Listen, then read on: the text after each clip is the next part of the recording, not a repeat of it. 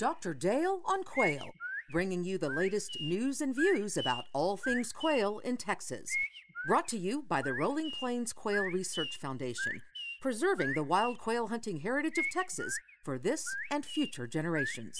Major support for this podcast comes from Gordy and Sons Outfitters. Well, hello everybody, and welcome to this month's edition of Dr. Dale on Quail. I'm Gary Joiner with the Texas Farm Bureau. It's always a great time to talk quail, particularly with our guest, uh, the man of the hour, Dr. Dale Rollins. Hello, Dale. Good morning, Gary. How are you doing? It's been about a year, I guess, since we undertook this venture. It's been a great series of podcasts, and I think today's program will be of great interest to everyone interested in quail, interested in young people. Uh, we're going to talk about some things that are kind of related to quail. That's right. Uh, in the quail business, we got to raise chicks at least every other year. We're going to be out of the quail business pretty quick, and that's going to have some relevance to what we're talking about today. In basically asking the question that George Jones sang about who's going to fill their shoes?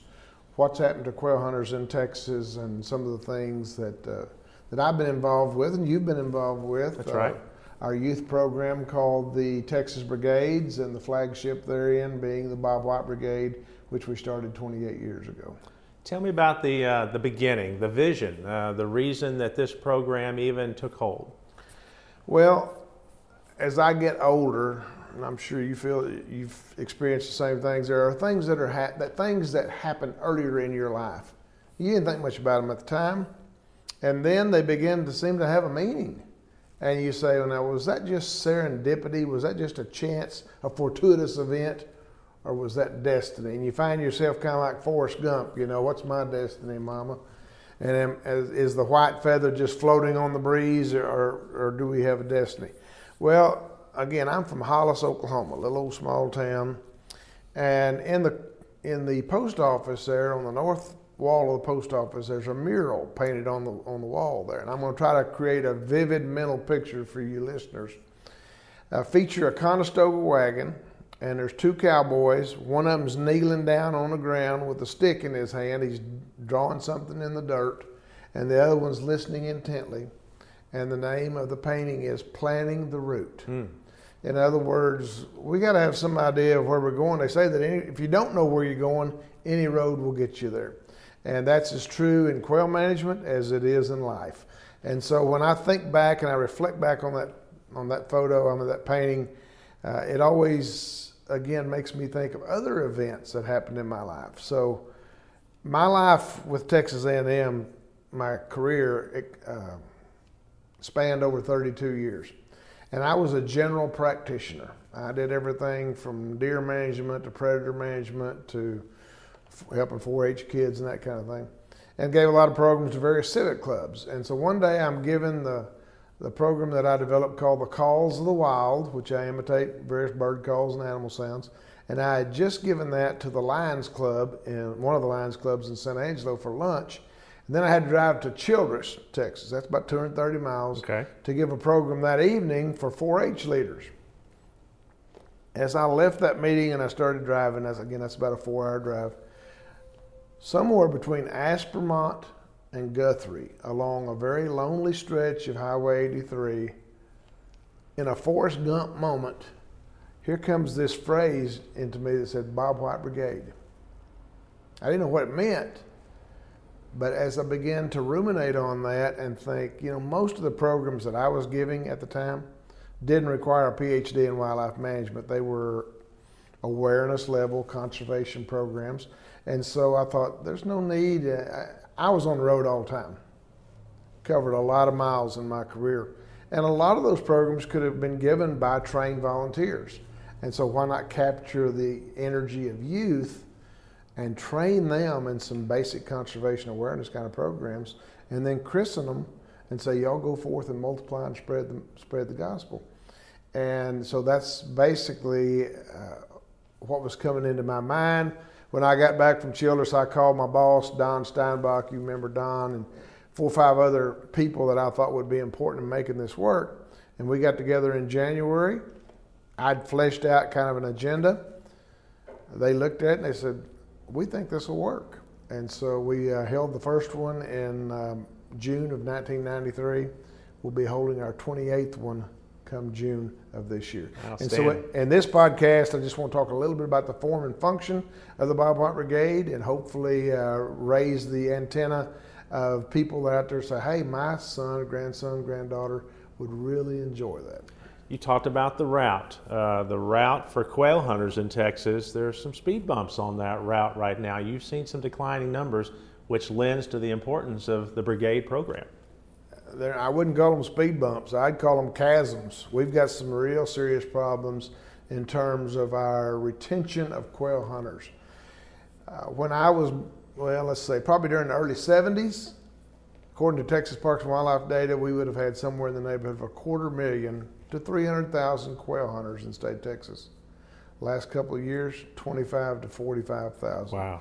So the, as the quail numbers have gone, so have gone the quail hunters. And again, it brings up the ballad of George Jones and who's going to fill their shoes because if we don't have an active quail hunting community, then priorities of our state game agencies tend to shift. They're, they're not interested in, in quail as much as they used to be. They don't always dance with the girl that brung them, kind of thing. And so, and that's not just in Texas, that's throughout the Bob White's range. And so we see other critters becoming more and more politically important, quail becoming less important. Fewer quail hunters means less of a political stroke. You're familiar with, with how that operates. And so it's important that we try to recruit and retain new quail hunters. And uh, again, there's just not many opportunities. So we're thinking of a novel way to introduce kids to the sport and to the importance of our sport, quail hunting, as a tool in conservation of our natural resources. A program that has a long history in Texas that people know well, even really began in Texas 4 H. There are some similarities between the brigade's uh, form and function and 4 H. I think there is. Uh, again, if you're not, everybody's heard of 4-H. Probably, if you're a country kid, you were in 4-H uh, in junior high or high school. Uh, but the history of 4-H is really interesting, and I want to spend just a second reflecting back on that. It started in Jack County, Texas, in 1914, I believe, and the initial concepts were called corn clubs. Seems that the uh, county agents and other professionals were having a hard time bringing the farmers to the table. Farmers can be a pretty hard-headed bunch Can at be. times. You know, old crusty farmers had their own way of doing things and didn't want to uh, really think about change that much. So the uh, the extension program uh, through Texas A&M University said maybe there's another way, and maybe we can teach the kids, and then the kids can help teach the adults. And again, if you've got kids, you know that you've been involved with them in some things that uh, probably you weren't that familiar with, and as they become educated in that, well, then it spilled over to the uh, adults as well. So, yeah, the, the whole idea of getting kids involved and teaching them again conservation 101 kinds of programs, and then hopefully having them give presentations, even with their own family members and so forth, and help help them think about what they do before they do it. Sometimes I don't remember if we've talked about Hippocratic management, but, we will one of these days. First, do no harm. And so if we can just have those kids saying, well, Dad or Grandpa, why are you wanting to do that? You know, you could think about doing this, and it might bring back the whistle of Bob White kinds of things. Think about since 1993, Dr. Rollins, uh, have you moved the needle? Do you see those ambassadors for quail? Do you see those brigade graduates uh, stepping forward and filling in some of the vacuum that's been in the quail, quail community maybe in recent years? Well, I like to think we have. Uh, I run across these graduates of the brigades in a lot of different places. I was at the Dallas Safari Club a couple of weeks ago. Here comes two or three of them. I didn't recognize them. You know, they're 20 years older, so forth. I can't call their name. I give them all nicknames. And so I tell them at the camp, I said, now when you see me 10 years from now, I won't remember your real name, but I might remember your nickname. And so I can generally remember their nicknames. But uh, going back to your question, it was never our intent to train biologists, train game wardens. I mean, every country kid growing up dreamed of being a game warden. That's true. And, and we get some of those. Uh, and, and, we like to take credit that we had a part in, in that decision for their career. But our target goal is more of the suburban kids and some urban kids and the ones that are going to be doing more than just checking, you know, checking hunter's licenses in the field and, and doing deer counts mm-hmm. kinds of things. We want those that aspire to be community leaders. Everything from uh, from the president of the Lions Club uh, to the uh, county mayor, or ideally, and, and I, you're going to hear me shout. I'm 300 miles from you, but you're going to hear me scream one of these days when I found out that one of our Bob White Brigade alumni is now a federal judge. Because those are the kinds of people that make sweeping uh, management decisions for natural resources, water rights, all these kind of things. And I'd like to think that they had some grounding in conservation, and I'd be very proud to know that they got that grounding through our through their experience at Bob White Brigade or, or, other camps. Great opportunities even at the state legislature and even folks that seek elective office, school boards, uh, county commissioners, those people that are making some of the policy choices at the local level. If they've got your background in brigades, then those decisions are even more informed. That's right, uh, and I want to share with you. Uh, our local state representative out at San Angelo, uh, Drew Darby, who's um, in the House of Representatives at Texas. And he, we, one of the exercises we do at Bob Brigade is called Quail Politics. Because regardless, again, of what the career choice that these people follow, there's going to be some politics involved. And we got to have informed and confident speakers that can get up and, and plead their, their argument. So I asked uh, Representative Darby if he would come over and serve, if he would chair this this uh, little exercise we do on quail politics because there's six different stakeholder groups involved. Everything from a group called uh, Livestock Owners of Texas, well, that'd be the cattle raisers, and PETA, we call it Quail Quit Underwriting All Inhumane Leisures. So we've got the gamut of various stakeholder perspectives. And so uh, Representative Darby did come over, and he showed up and he presided over this little uh, session. And to this day, that's been three years ago, and to this day, when I see him, he's quail hunter, and I'm proud of that. He'll say, "Where did you find those kids?" And it's one in particular just knocked him off his feet. Young lady, I'll just call her New Deal. She's up by Lubbock, and a very demure young lady. She was about 14 at the time, and she was representing the livestock owners of Texas.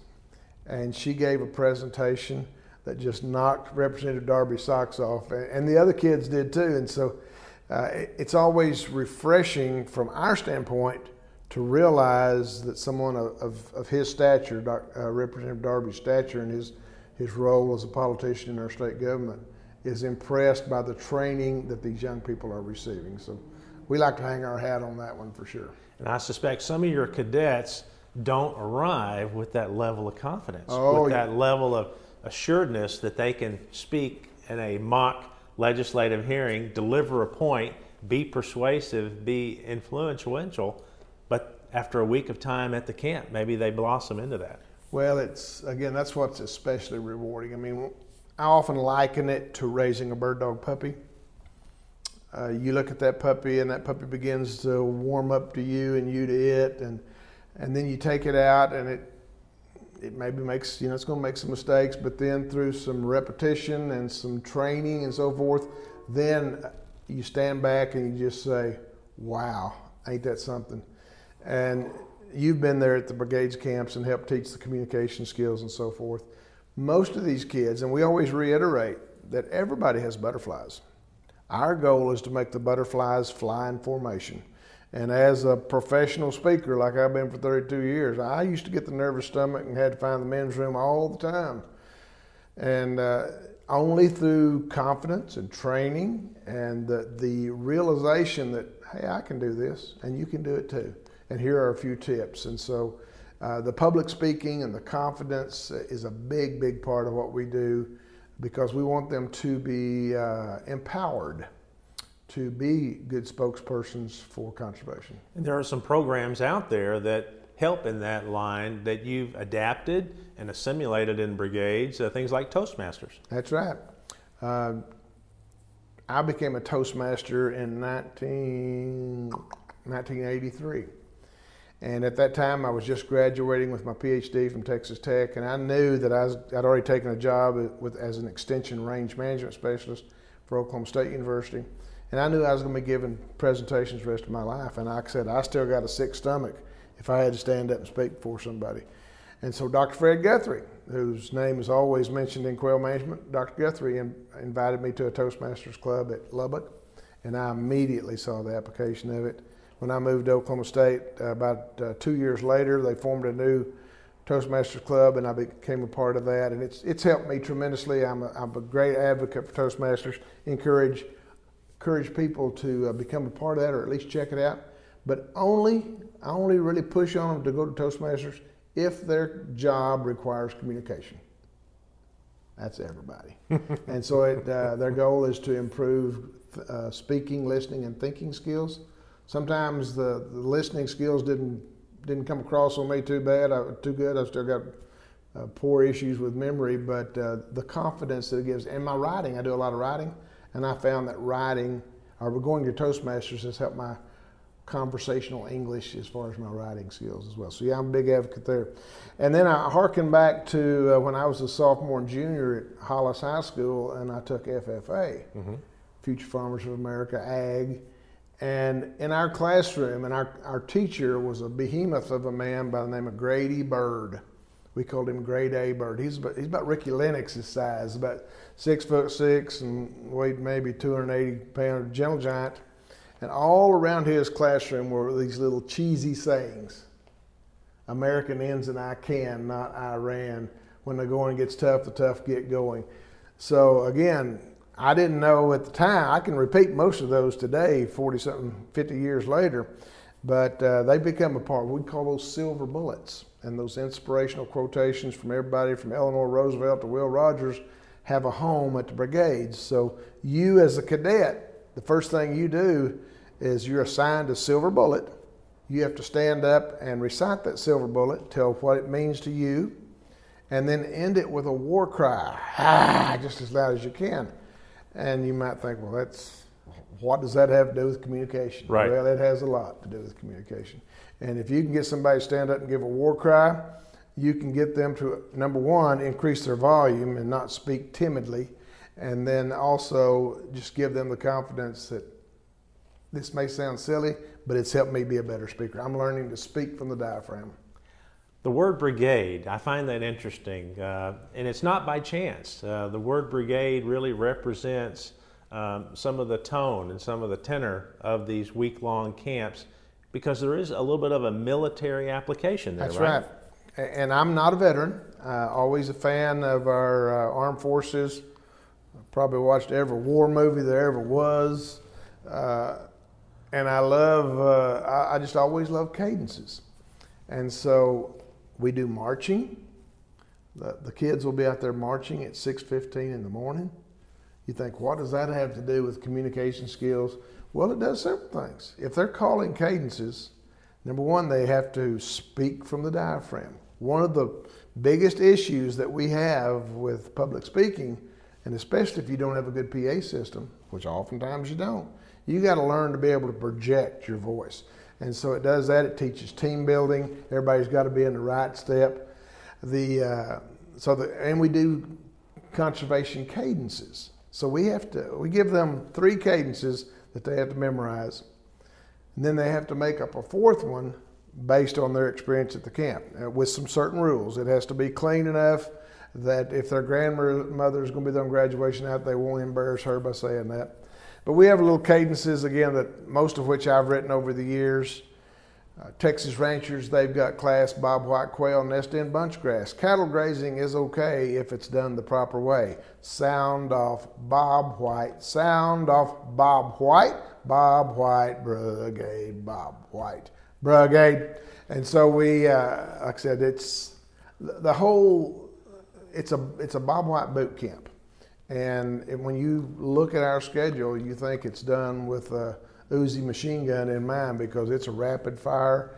Uh, we work these kids anywhere between 15 and 18 hours a day for five days.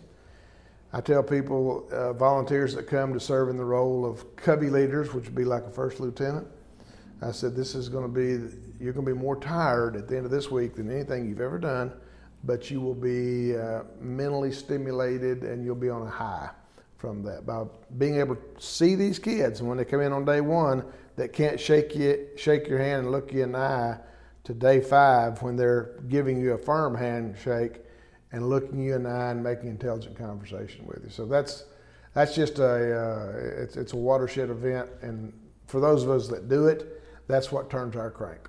And you've had some great press. You've had some media attend. I know you've had articles published and in major daily newspapers across the state, magazines, uh, prominent uh, wildlife conservation magazines. So the, the media has picked up on this and they've kind of characterized it what they think it is. Right. Uh, I always remember uh, Ray Sasser. Ray passed away a couple years ago, but he was the outdoor writer for the Dallas Morning News. Probably the most well read outdoor writer in the state of Texas. Avid quail hunter. So, again, I had a great respect and uh, love for Ray. And Ray came out the year of the 3rd Battalion. And uh, he, he, wrote, stayed with us about two days and wrote about it. And uh, when he went back home, he referred to it as the MTV of wildlife science. Now, that's MTV's kind of come and gone, but just putting the action and the excitement into, into those music videos, or in our case, the, the whole curriculum. And so, uh, yeah, I've always been proud to know that Ray approved of it. And uh, again, he was a very, um, a very good outdoor rider and put a spin on it that we can all relate to. I often tell people that there's, um, again, with our pace, you think, well, man, these kids got to be high on something. they are. I say that there's only three recreational drugs that we condone at the Bob White Brigade, and those are Visine, caffeine, and adrenaline and we really focus on the adrenaline because uh, again it's a very high energy camp. Uh, we know over a, it's 100 hours long and again we're going to have those kids up and doing something 82 to 85 hours. So we've learned over the years these are the low points in the camp We've got to be ready to bring them up. We'll do that via marching we'll do, be, do that via cadence calling.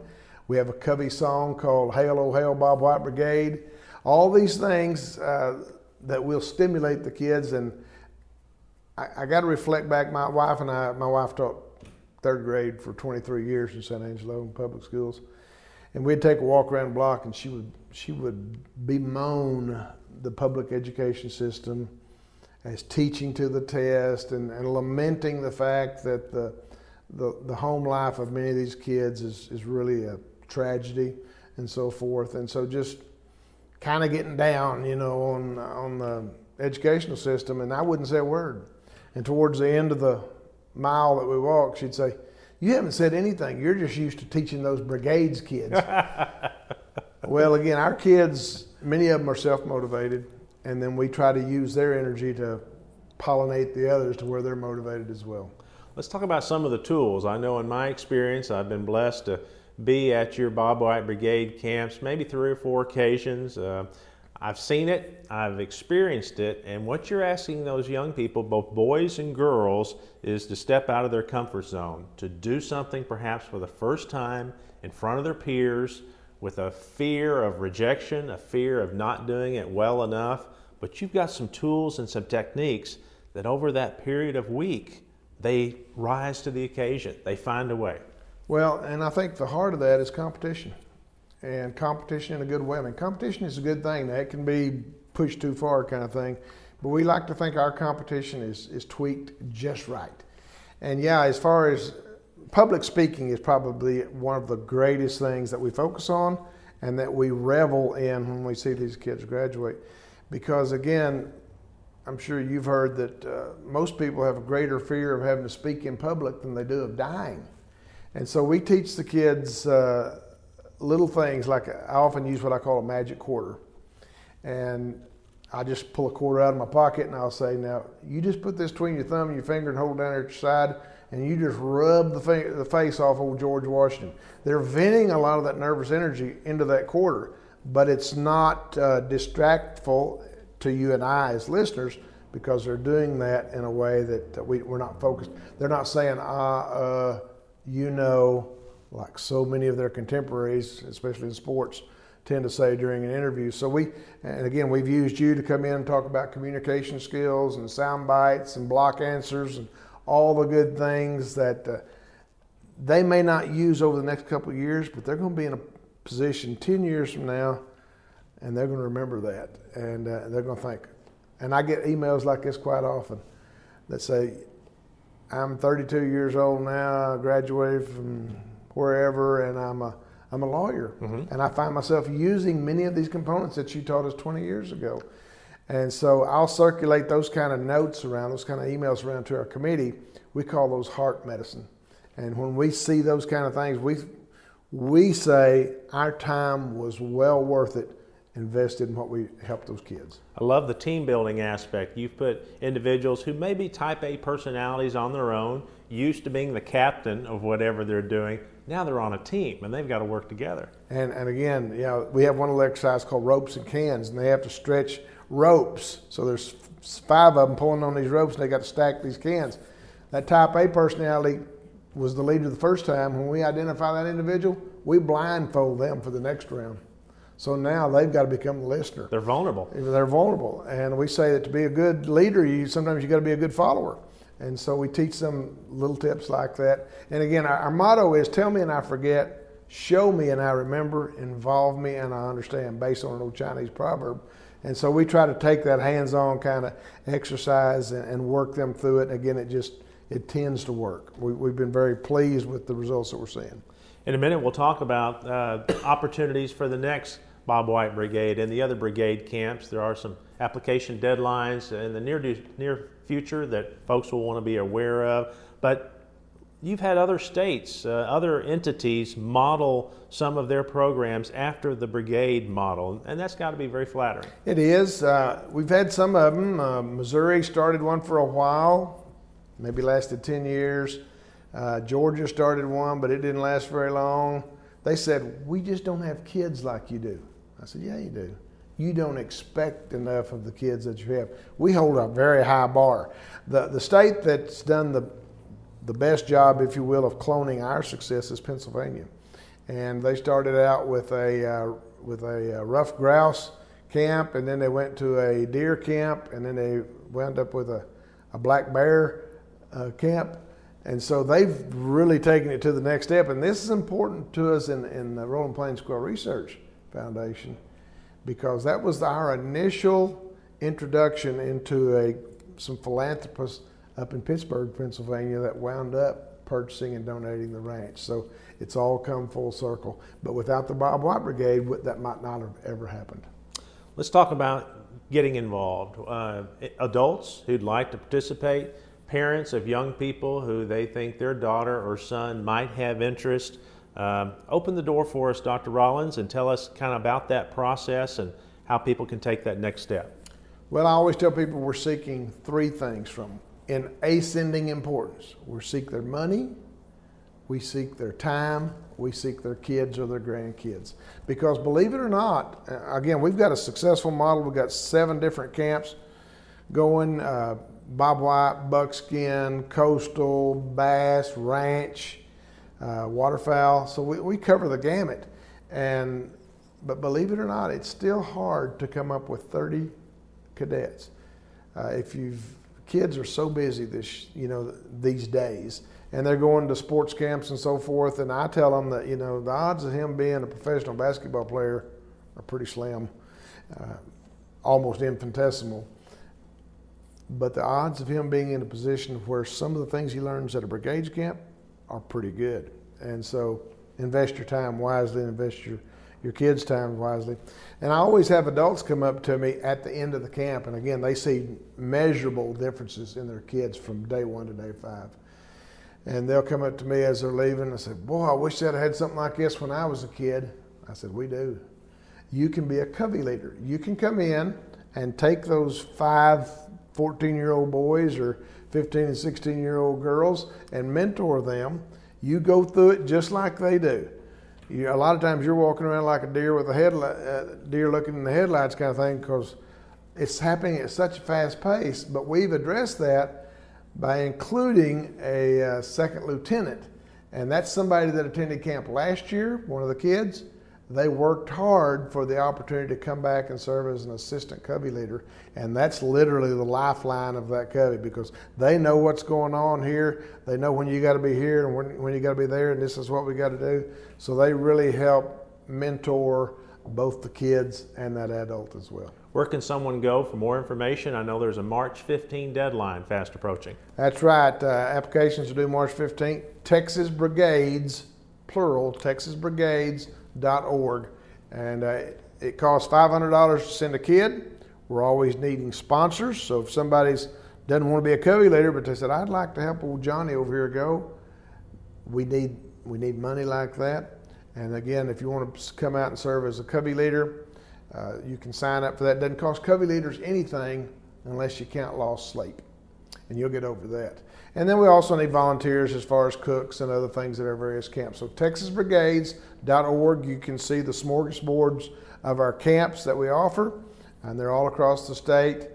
And, and Gary, one of the things I, I can't um, underestimate, so many kids want to do something in the wildlife world. You go to Odessa, Texas, and give some kind of talk about wildlife, you'll be shocked at how many sophomores want to be a marine biologist. Well, one of the things that they have the opportunity to do here at these brigades camps is network with professionals. And professionals from state game agencies, NRCS, uh, universities, that gives them an opportunity. And again, you can appreciate through your knowledge of politics, it's not always what you know, it's who you know as well. And so by doing that, you can, uh, again, make good references uh, that are going to help you with jobs or they're going to help you with um, school choices or whatever that may be. The motto of Bobwhite Brigade to make the best better. Dr. Rollins, we appreciate you letting us know the history, uh, the form and function, and really the, uh, the reason why it exists. And congratulations on 27 wonderful years The program continues to grow, and if you'd like more information, uh, please go to the website, uh, learn more, uh, hopefully uh, find a young person or an adult who's interested in participating. Uh, it'll be a great experience. If you'd like more information about the Rolling Plains Quail Research Foundation, go to quailresearch.org for those details. We hope you've enjoyed this month's podcast. I'm Gary Joiner with the Texas Farm Bureau saying thank you so much. See you next time. Support from Gordy and Sons Outfitters makes Dr. Dale on Quail possible. Gordy and Sons, the finest hunting and fly fishing shop to be found. Find out more at gordyandsons.com.